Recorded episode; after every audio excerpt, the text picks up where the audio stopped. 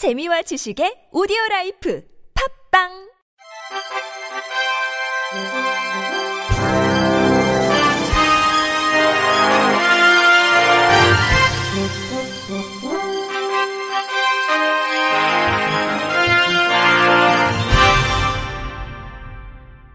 청취자 여러분 안녕하십니까?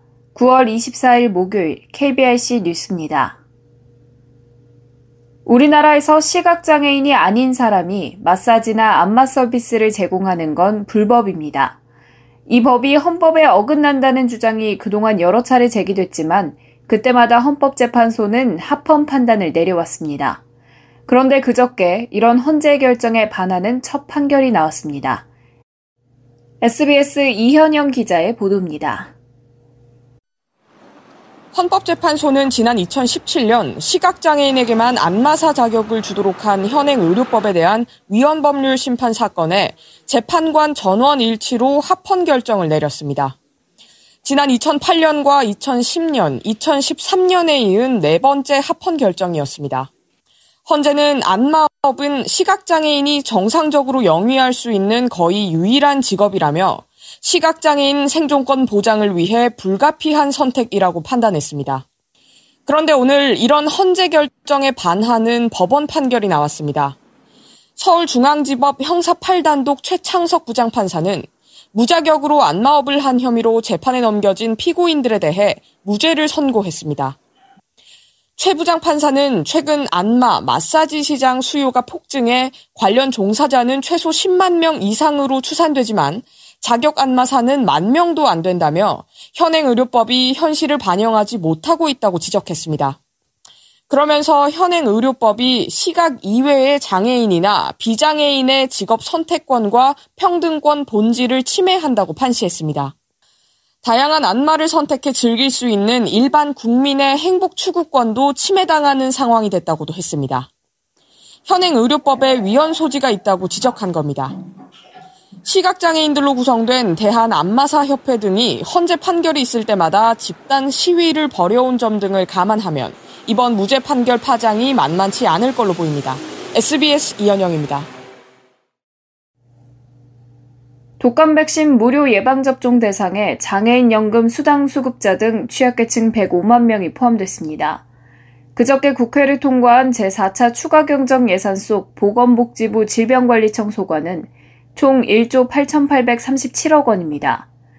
이중 보건복지부 소관은 1조 6,684억 원으로 국회 심의 과정에서 정부안 대비 2,253억 원 증액됐습니다.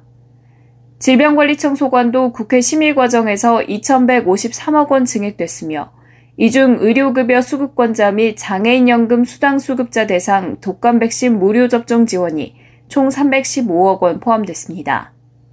기존 국가 및 지자체 독감 백신 무료 접종 사업에 포함되지 않은 의료 수급권자 70만 명과 장애인 연금 수당 수급자 35만 명이 대상이며 1인당 3만 5,010원이 지원됩니다.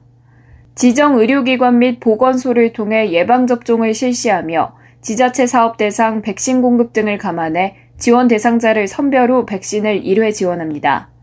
질병관리청은 백신을 10월 중 지자체에 교부하고 예방접종은 11월 2주차부터 순차적으로 이뤄질 예정입니다. 국민권익위원회는 군무원 공채 시험에서 경증 청각장애 응시자에게 예외 점수를 인정하도록 국방부에 제도 개선을 권고했습니다. 현재 국가공무원과 군무원 공채 시험의 영어 과목은 토익이나 토플 등 영어 능력 검정 시험 성적을 제출해 대체하고 있습니다. 그리고 청각장애 응시자는 영어 능력 검정 시험의 듣기 평가에서 비장애 응시자와는 다른 예외 점수를 적용하고 있습니다. 그런데 군무원 공채 시험은 예외 점수를 중증 청각장애 응시자에게만 적용하고 경증 청각장애의 경우 인정하지 않았습니다. 반면 국가공무원 공채 시험에선 경증 청각장애가 있는 경우에도 예외 점수를 적용하고 있습니다.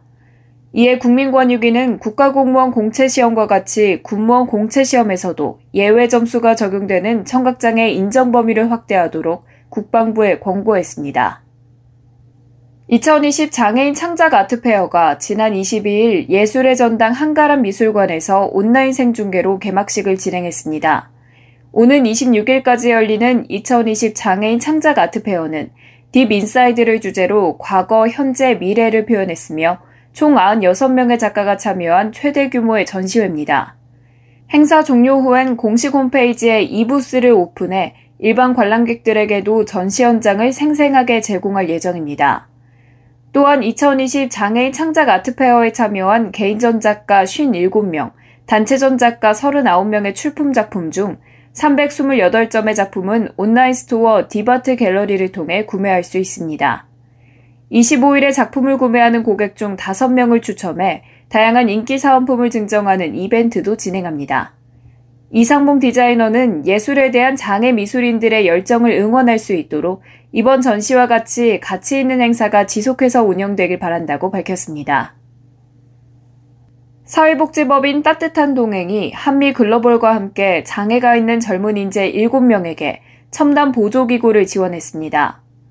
따뜻한 동행 첨단 보조기구 지원 사업은 장애인이 꿈을 실현하며 사회적 리더로 성장할 수 있도록 맞춤형 첨단 보조기구를 지원하는 사업입니다.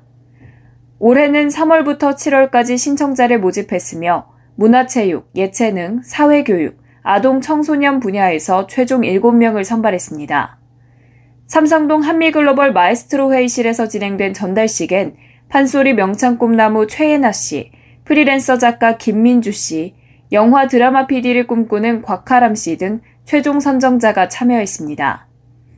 한국예술종합학교 방송영상과에 재학 중인 곽하람 씨는 기존 카메라 장비는 비장애인의 눈높이에 맞춰져 있어 영상 제작에 어려움을 겪었지만 카메라 무선 송수신기 및 모니터 장치를 지원받아 직접 원활하게 영상 제작을 할 수 있게 됐다며 앞으로 누구나 공감하고 재밌게 빠져드는 영화 드라마 제작 PD가 되고 싶다고 소감을 밝혔습니다. 따뜻한 동행 김종훈 이사장은 첨단 보조기구가 꿈을 이뤄주지는 못하지만 꿈에 한 걸음 다가설 수 있는 기회가 되길 바란다며 따뜻한 동행은 여러분들이 만들어갈 아름다운 도전의 길을 한결같은 마음으로 함께 걷겠다고 격려했습니다. 장애인 먼저 실천 운동본부가 오는 28일부터 10월 16일까지 2020 장애인 먼저 실천상 후보자를 추천받습니다.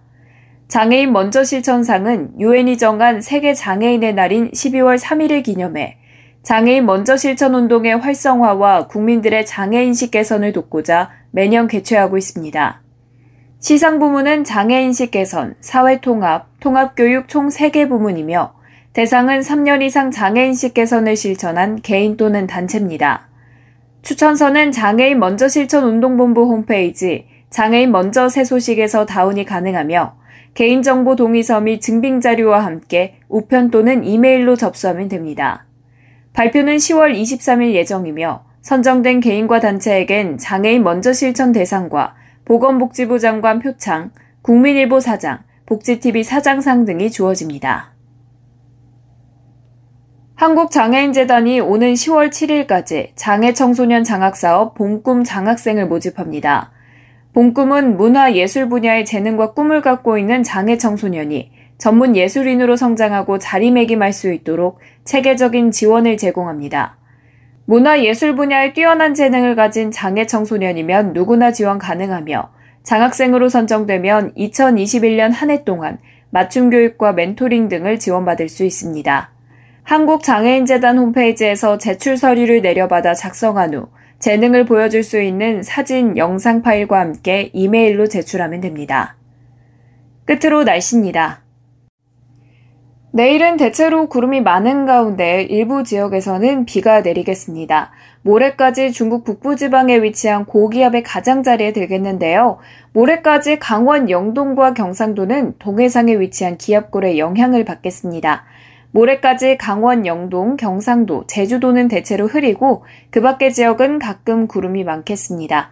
강원 영동은 모레까지 비가 이어지겠고 경북 북부 동해안은 내일 아침까지 비가 오다 그친 후 다시 모레 아침부터 오후 사이에 비가 오는 곳이 있겠습니다. 강원 영동과 경상 동해안은 동풍이 불면서 모레까지 낮 기온이 20도 내외로 낮겠습니다. 내일 아침 최저 기온은 12도에서 19도 사이를 보이겠고 낮 최고 기온은 19도에서 27도가 되겠습니다. 전국의 미세먼지 농도는 좋음 수준으로 예상됩니다. 날씨였습니다. 이상으로 9월 24일 목요일 KBRC 뉴스를 마칩니다. 지금까지 제작의 안재영, 진행의 최유선이었습니다. 고맙습니다. KBIC